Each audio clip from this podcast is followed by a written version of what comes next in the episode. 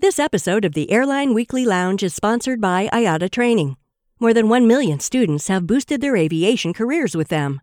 Visit www.iata.org/training to discover how they can help your aviation career. That's iata.org/training. This week's Airline Weekly cover story is about Aeromexico and how its comeback seems to have been delayed and remains unfinished. Aeromexico is clearly frustrated, but as we mentioned in the cover story, there's a lot to look forward to. But what about the other Mexican carriers? I'm talking about Interjet, Volaris, and Viva Aerobus. In the first quarter of 2017, they all lost money. In the second quarter, only Viva Aerobus had a reasonable operating profit margin at just less than 9%. Interjet was at 3%, and Volaris was less than 1%. Yeah, not the kind of numbers you want after that awful first quarter. So we'll start the show talking about what's wrong with the others. I'm Jason Cottrell, Vice President of Airline Weekly, and joining me is the sociable Seth Kaplan, Managing Partner of Airline Weekly. Sociable? You're out of adjectives, aren't you? Well, this is episode 82. Besides Mexico, we're going to talk about American Airlines' Media Day, Frontier's phenomenal success, what's going wrong in Thailand, and what's going right in the Gulf region. It's all coming up in the Airline Weekly Lounge.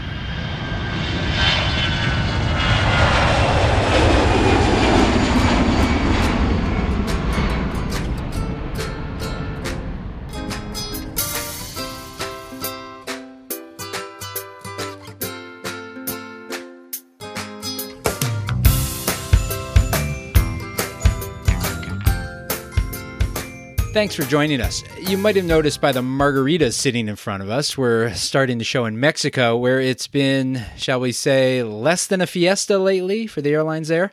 As I mentioned in the opening, nobody's had a good quarter yet in 2017, except for Viva Aerobus, who eked out an operating margin in the high single digits in the second quarter. For some perspective, let's look at the full year numbers for 2016. They are as follows. Interjet posted a 3.4% operating margin in 2016. Viva Aerobus came in at 11%, and Volaris came in at almost 12%. And Aeromexico posted a 6% margin. My first question Seth, are numbers like those still within reach for 2017? I caught me in the middle of li- licking the margarita salt from my lips, lips there, Jason. Uh, yeah, you know, um, the short answer is probably not. Uh, you know, I ran the numbers earlier just just to see sort of how much the decline was for the uh, first half of of uh, of 2017 compared to 2016. And Viva Aerobus, I mean, look, you're, you're talking about an airline who, whose whose margin again collectively for those two quarters declined like 18 percent. Uh, I'd, ha- I'd have to do some more analysis to confirm this, but I'm almost certain that's the biggest decline of any airline in the world uh, for for that period. Even if they have a, a, a you know respectable second half of the year, uh, you know the, the, it would be just as unusual to you know to to be able to improve by that much. You know, they'd have to make that up by a a second half that was 18 points better than the second half of last year hard to expect that. You know, uh, uh, for Viva Aerobus and, and, Interjet, by the way, the decline's not that big, but also in the high single digits. Aeromexico, uh, now it's my turn to say for perspective, Aeromexico actually. Uh, less than a 4% decline uh, for that period. So, you know, that's something we're sure you can imagine uh, if things keep turning around as they have been uh, in in Mexico in the in the second half. Uh, perhaps Aeromexico uh, can, match that, as you said, a six percent margin for all of last year. Uh, for the others, I would say, uh, you know, for Volaris, nearly impossible.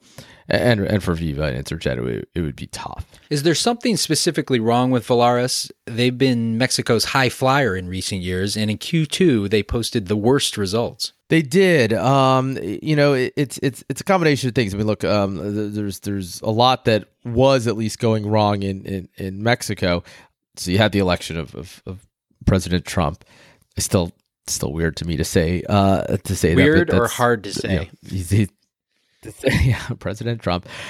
You know, following that, you had the uh, the the peso devaluation. Uh, you know, the value of the lo- local currency uh, declined significantly.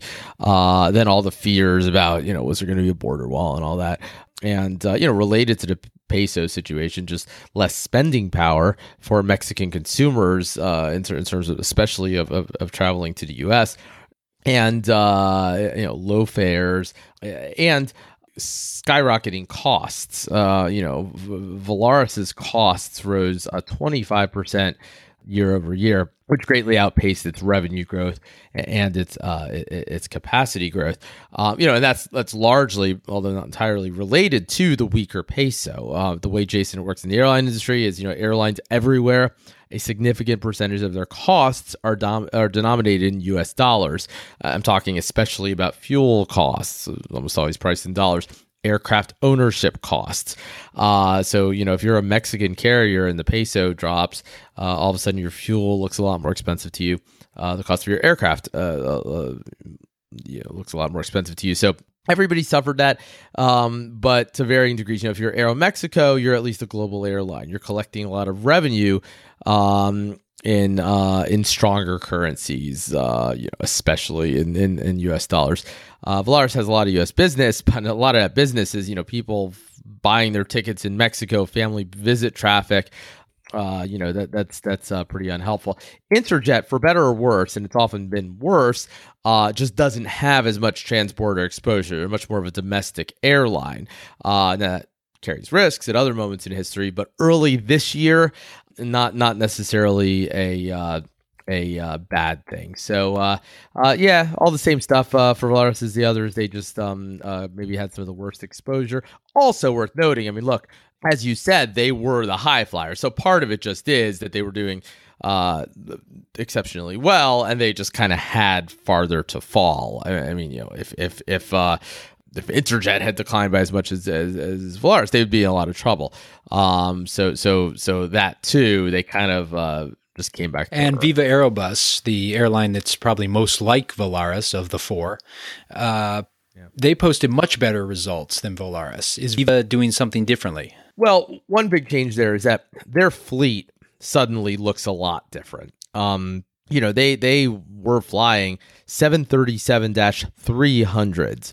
Um, so yeah, so not even you know what are still called sort of current generation aircraft, and now you know those, those current generation aircraft are now not the newest ones, but you know not not seven three seven dash 700s let's say but uh but 300s which are the you know 737 classics as they're called the old generation.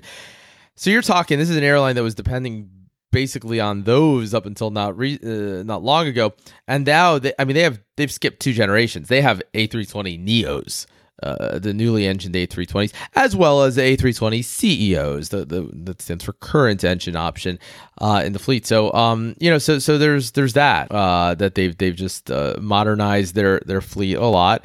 Um, in addition to just sort of executing the ultra low cost model uh, very well. This is an airline whose roots were, you know, the, the, backed by the Ryan family. Uh, of, of Ryanair fame. Um, and, you know, so they've done a good job working with their um, Viva Aerobus is, is tied to uh, to a bus company in Mexico, and they say they've done a good job of you know bus to air connections and and uh, and um, and that sort of thing. And um, look, their load factors are ninety percent. That doesn't guarantee anything, but you know, in terms of the ultra low cost model, very full planes, and then ancillaries, forty four percent of revenues, which in Mexico is a real achievement uh, because up until recently, a lot of it's been restricted. You know, you couldn't charge what you wanted for bags and all that sort of thing. So, um, yeah, they're they're uh, they're executing well, uh, and you're right. Um, uh, you know, typically Volaris has, if anything, been at at, at the uh, top of the industry. Now Viva, uh, so yeah, they're they're uh, they're executing well, and you're right. Um, you know, typically Volaris has, if anything, been at at, at the top of the industry. Now Viva, the much smaller of the two ULCCs, I, I should note um, with with the with the better margins at least so far this year. And there's Interjet, who was last year just got left in the dust by its peers. They posted at least a profitable second quarter. Are they making any positive strides, or is it just a matter of being the least lousy? Well, they have to feel good about that, right? Um, uh, you know, th- th- considering that they had significantly lagged uh, their peers really for uh, for a while here.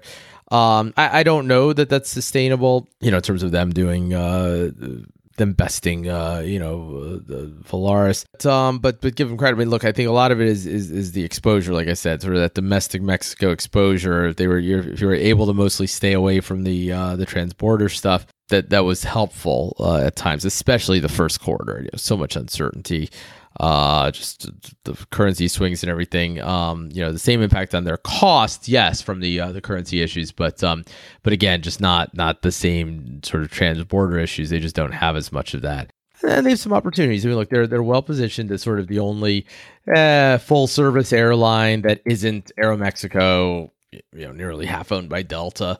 Um, uh, you know they're they're well positioned to do some of the things that airlines like JetBlue and Alaska have done. Things that you know EasyJet is now doing in Europe in terms of being that that. Uh, um, the kind of short haul connector of last resort for other airlines who kind of have to pay up if they want the uh, the feed because you know because because the legacy airline's taken.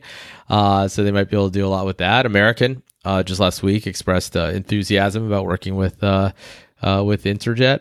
Um, so you know, there, there's a lot to like about them. Uh, although it still is an airline with, with, I would say, the tougher business model. You know, the lower density and the less of a focus on ancillaries and all that. And I think if they want to improve their profits further, um, you know, they're probably going to have to think some more about about those uh, those things that Volaris and, and uh, Viva do uh, that they don't. Which uh, you know, uh, to be clear, might not be prop- all popular with customers, but but are profitable for airlines.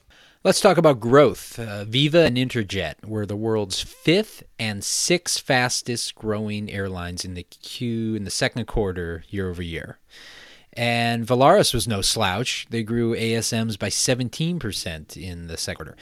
I think I asked this question last year, but I'm going to ask it again because, well, it's a year later and things change. But, but is all this growth sustainable? Yeah, really remarkable. I, I, took a look here when you said uh, when you said uh, uh, Volaris that seventeen percent wasn't among the top growers. Said, well, what did the other two have? And yes, Aviva twenty eight percent, Interjet twenty seven percent, um, uh, ASK capacity growth. Um, look, well, I mean, the short answer is no, uh, you know, they, they, they rather clearly. I mean, looking back now, they rather clearly should not have grown that quickly. That that was a big part of the problem was that they uh, was that supply grew much faster than demand. Uh, in retrospect, we know this, um, you know, very clearly. You know, Mexico with all its issues, just just uh, you know, the demand was under pressure, and here you had these airlines uh, growing wildly, um, and, and and in fact, yeah, growth outpacing uh, demand growth. Uh, they should have grown more slowly. Uh, that would have put unit it would put some pressure on their unit costs, but that's okay, you know, because really they they they, had uh, giant revenue problems. Um, so yeah, so that so that's easy to say now. You can look back and say that that, that, that they should not have done that. You know, going forward I mean, Mexico is still uh, it's it's still a good story probably for the long term.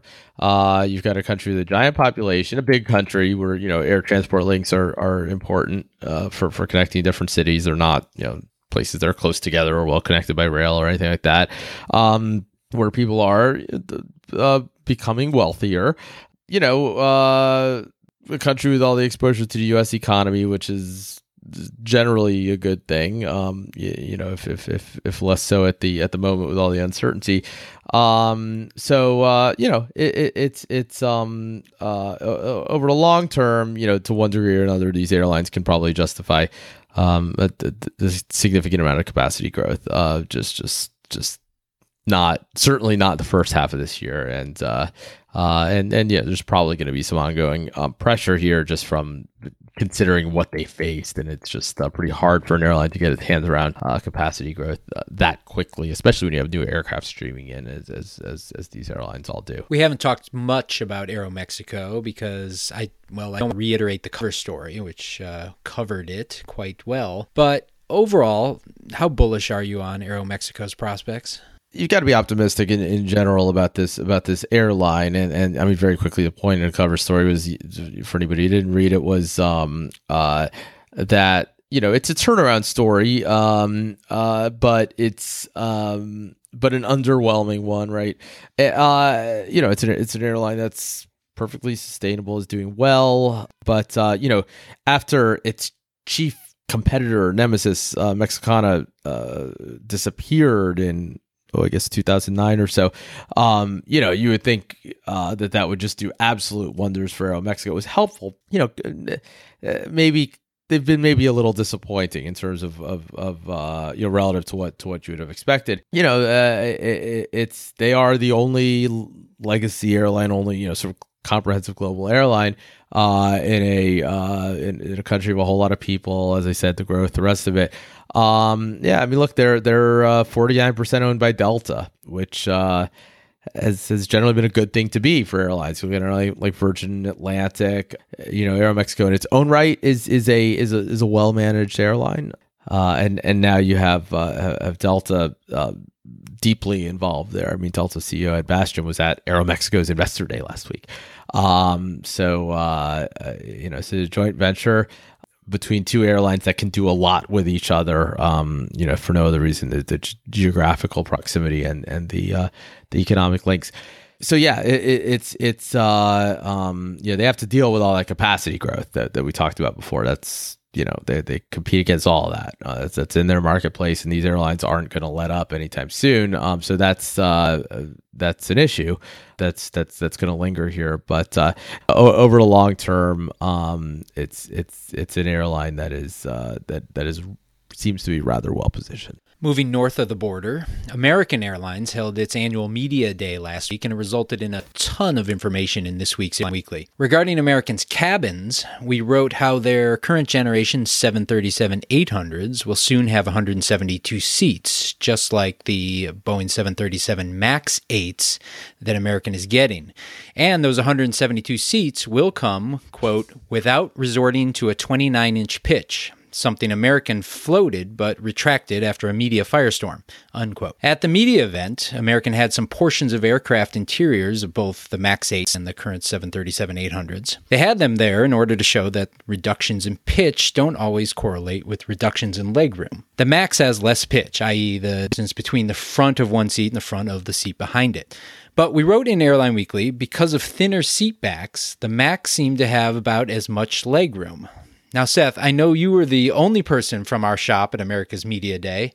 I'm guessing that was you who sat in those seats? Yeah, good guess. it, was. Yeah, and, and I, I, thought that was creative of them to do that because it's true. You know, there, there is this, I think, misconception. Well, let me say first say look it's it's true. Airlines have reduced uh legroom in a lot of cases over the years. I mean there's you fly a lot of airlines you're gonna have less legroom now uh than than you would have um in in past decades. Uh that's true.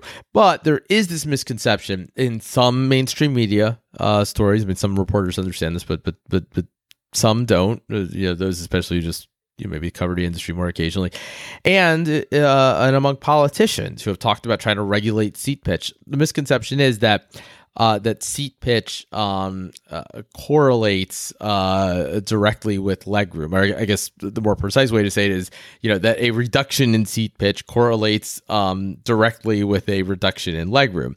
Uh, so that if an airline goes from 31 inch pitch to 30 inch pitch, that that is a reduction of of uh, one inch of, of legroom, and, and that's that's not the case at all, uh, because you know seatbacks are thinner. Basically, the cushion isn't is, you know isn't as deep as, as it used to be. What American was doing, you know, when they they first, as, as you mentioned, Jason, they first talked about having going to a 29 inch pitch in a few rows on their new uh, Max 8s, and then you know, they finally said they weren't going to do that. But anyway, you know, there, there, was a lot of coverage of, of this rather dense, you know, 172 seats uh, on a, a 738 that has first class seats. You know, so they have lots of like things. Like, well, that's a, that's a lot of seats. But yeah, they, they sort of uh, brought these kind of cutouts of a few rows of a cabin there so that you could just sit there and see what it feels like. In the current 738, again, those will be reconfigured, but the current 737-800, um, which has the 160 seats, and then the the 737 Max 8 with 172 seats. And uh, yeah, and and I, I sat in it, and I um yeah, I'm the one who, who supplied that information. Um, uh, yeah, I, I it it it seemed like there was just as much leg room, if not maybe marginally more, uh, on the um Max 8. Um, and so I thought that was clever of them to do that at least, just so so um so you know so so people understand um the uh uh the distinction there, which is not to say that there's you know extraordinarily generous legroom. Obviously, there's not. Um, but it's it's not the the reduction in pitch is not necessarily a reduction in legroom. And in this case, um, it it it it doesn't seem to be compared to the current aircraft. All right, now it's time for a pitch of a different kind. I want to thank our sponsor, IATA Training. Did you know that 36 million new aviation related jobs will be needed in the next two decades? Offering over 350 aviation related courses, IATA can help you take advantage of this huge opportunity and boost your career. And even better, if you register more than three months in advance, you can save 20% on course fees. Terms and conditions apply. Visit iata.org slash training for details and start shaping your career in aviation. That's iata.org slash training for the next part of the show, let's turn to the global earnings scoreboard for the second quarter 2017. You can hear me getting excited, can't you? On this list, which appeared in our October 2nd issue, we rank the world's top airlines by revenue, net profit, net margin, operating margin, and ASM growth or ASK growth, depending on your persuasion. I've said before, it's a sight to behold. Mm, yeah, like Mount Rushmore or something, right?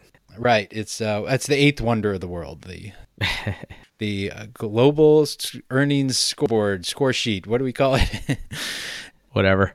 At any rate, uh, the the first interesting thing I see on this quarter's edition is that American Airlines was number one in revenue for the second quarter, while Delta was number two. And then you move over to the net profit column, and they switch places. That's not so surprising, but the gap is surprisingly big. Delta's net profit was more than a quarter billion dollars more than Americans, and they did it on slightly less revenue. I know you could write a book on this, Seth, but can you give us your best reason for this in just a few hundred words? I did write a book on it with with uh, Jay Shabat. Can I can I can I do a sh- shameless book plug, Jason? Uh, are they all shameless? But yes, you can. it's glory lost and found. Uh, Delta climbed from despair to dominance in the 9/11, uh, what's a post 9/11 era. Uh, if, you, if, you, I think if you go on Amazon, you just search Delta book, it'll be like the first thing or two that uh, that comes up th- this is this is kind of how it's been. Um, American for a little while seemed to sort of be nipping at, at Delta's heels, um, closing the gap. But um, no, Delta is the the the clearly more profitable airline over over the past several years here.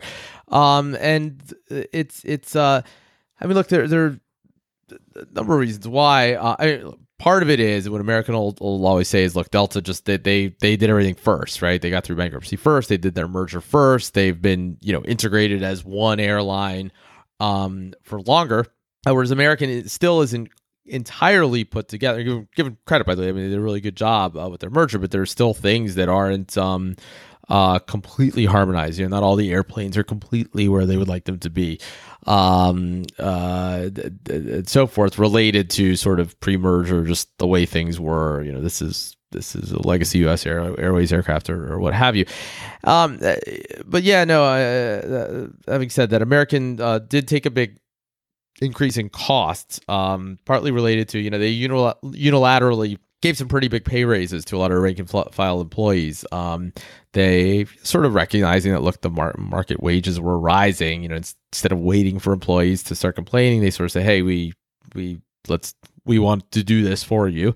Uh, it costs a lot of money.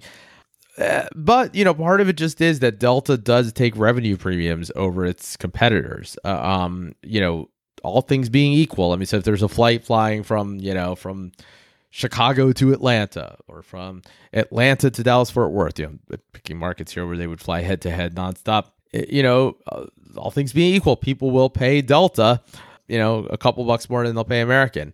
Uh, related presumably to American to Delta's generally, you know, better reliability and uh, you know, nicer and like products and people say all those sorts of things. But for whatever reason it is, um, you know, they do take that revenue premium. Delta, um, it, when you have similar costs, uh, as, as, these airlines generally all do at this point, uh, you know your costs are similar, and one is taking a revenue premium over to, over the other. Um, that's probably going to flow to the bottom line as as uh, higher profits, and that's um that's exactly what happened. Incidentally, last week at, at, Media Day, I noticed one thing. I mean, kind of a subtle thing, but um, American used to talk more uh, about the revenue gap um, against the competition. Uh, I mean, primarily Delta. That's where that's that's where the big revenue gap is for them uh, versus Delta.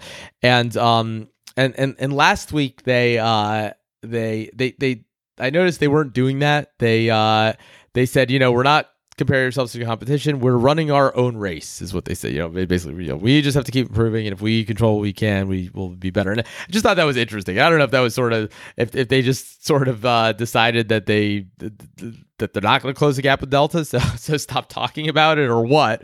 Um, but uh, but anyway, that's that's sort of the uh, the position they're taking now. Uh, yeah, look to be clear, American is one of the most profitable airlines in the world. Uh, you know, most other certainly legacy airlines around the world uh, would would gladly uh, trade places with American.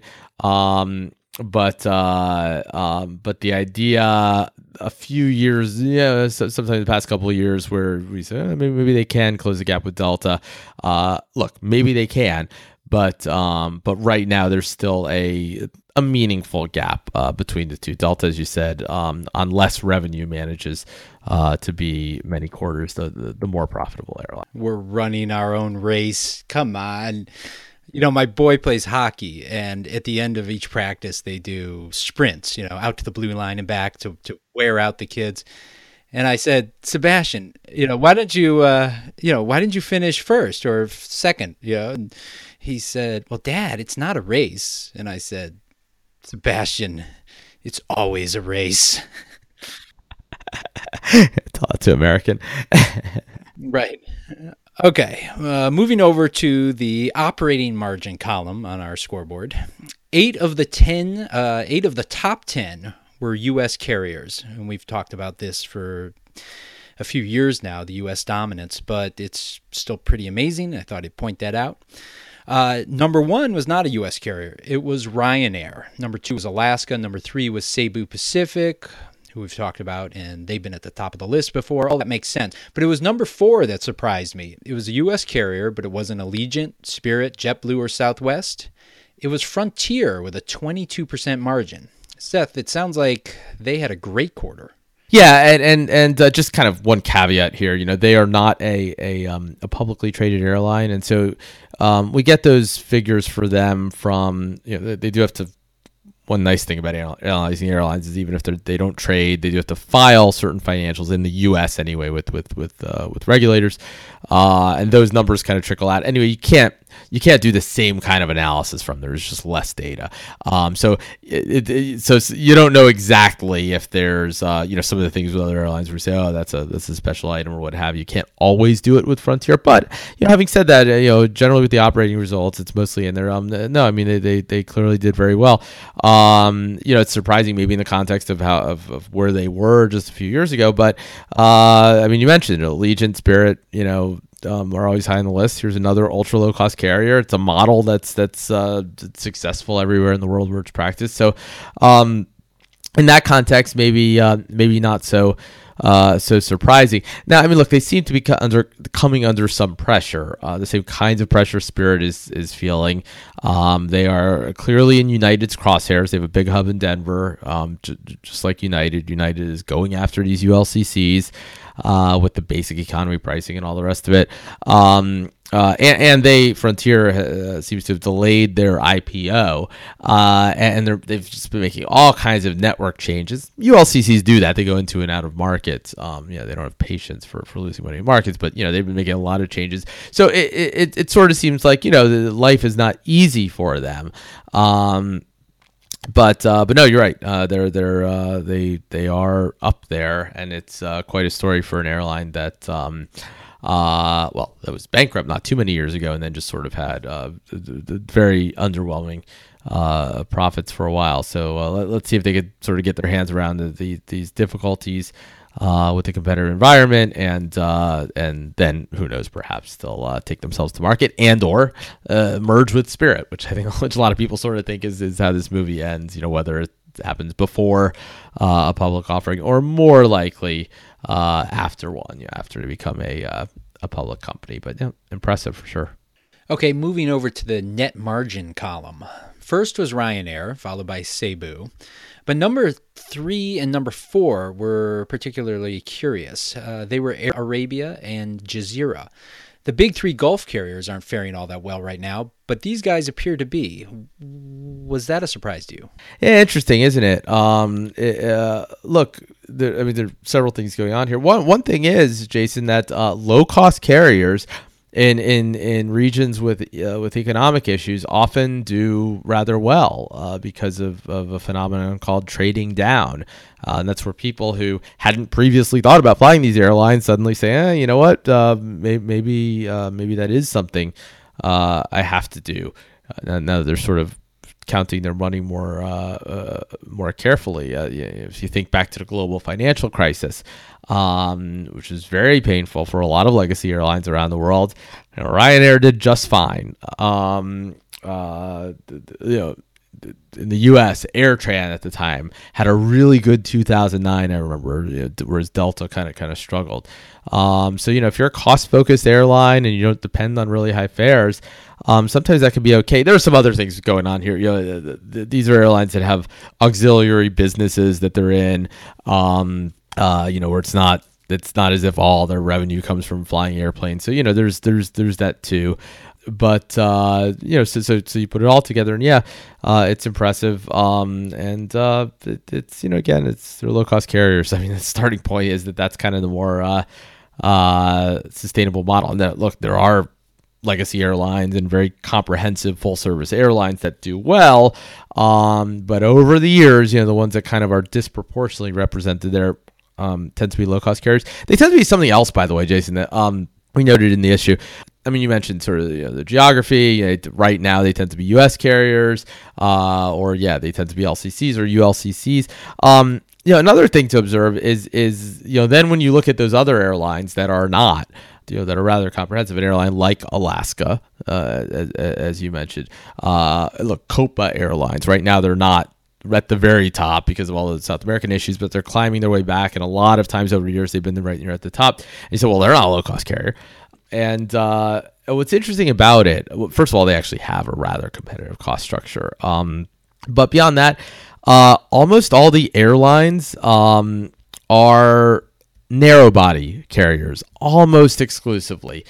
Uh, you know, for those that that that aren't, you know, Hawaiian, yeah, has, has a handful of, uh, of wide bodies. I'm just looking here at operating margin, that same list you're looking at, Jason. Um, the only airlines on there that have any that have wide bodies, it looks like Delta's number 10. You know, obviously they have plenty.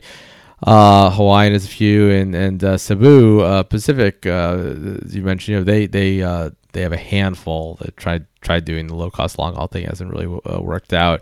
And if you look at it by net margin, kind of the well, even more true there. I don't think they're by net margin. Is there a single airline here? Ryanair, Cebu, Air Arabia, Jazeera, Alaska, Indigo, Frontier, Southwest, Hawaiian. Yeah, so Hawaiian. That's it. Wizz Air, Allegiant. Yeah, these are all.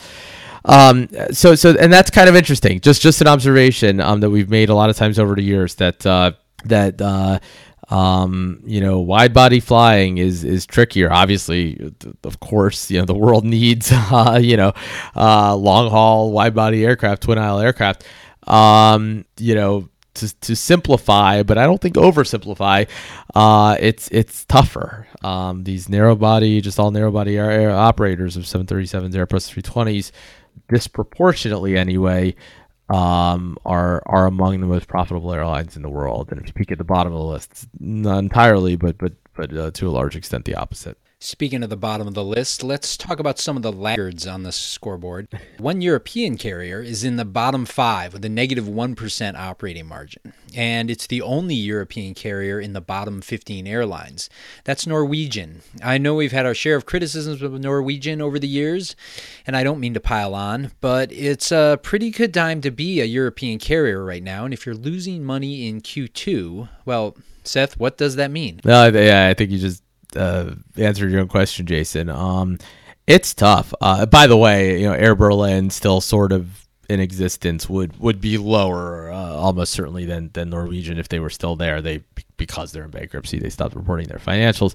Uh, you know, they were worse off. Yeah, Alitalia, if it was yeah, if it was reporting financials, would would almost certainly be uh, be even worse. So um, so Norwegian, you know, just in fairness to them, they're the the, the worst off of, of the airlines that that aren't so bad that aren't so bad off that they're not even reporting anymore. But no, but but but you're right. Um, you know that should be their second best quarter of the year, and, and the the the um the trajectory is really bad. I mean that negative one percent compares with eight percent uh, for the same quarter last year, which you know, and even that wasn't setting the world on fire. I mean, they for all of of, of 2016, they ended up with uh, what was it? Let me see. Uh, see, I shouldn't try to do this live, but um, let's see. For all of 2016, uh, yeah, they ended up with less than a five percent margin, um, which is you know was just toward the bottom certainly of the uh, the European airline industry.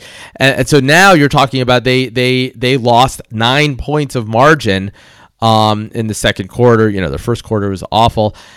Um, you know, um, it, it, it's bleak. I mean, they have to get their hands around this. Um, it's uh, the, the the third quarter. Uh, I mean, they have to. You know, if you're a European airline, you have to make a lot of money in the third quarter. So let's see. The third quarter, of course, began here just a few days ago. Um, so if they don't do really well in the third quarter, I'm not sure when they're supposed to make money. And you mentioned it, Jason. You know, it's not as if you know, well, what are you supposed to do right now? Mean, no, this is you know, Europe. European airlines are doing well, and it's not just Ryanair. I, I mean, SAS. You know, in, in Norwegian's neighborhood. You know, the old legacy airline um, their second quarter, it's a little bit of a different. It's a weird calendar. It's it's uh, for them. It's uh, what's it? May, June, and July, um, rather than April, May, June. But you know, having said that, uh, SAS a 16% operating margin uh, for for that uh, uh, for that period.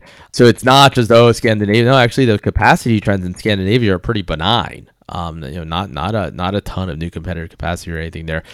So I don't know. I mean, it's just the more why you know they're they're doing more and more uh, of the long haul flying, the low cost long haul flying.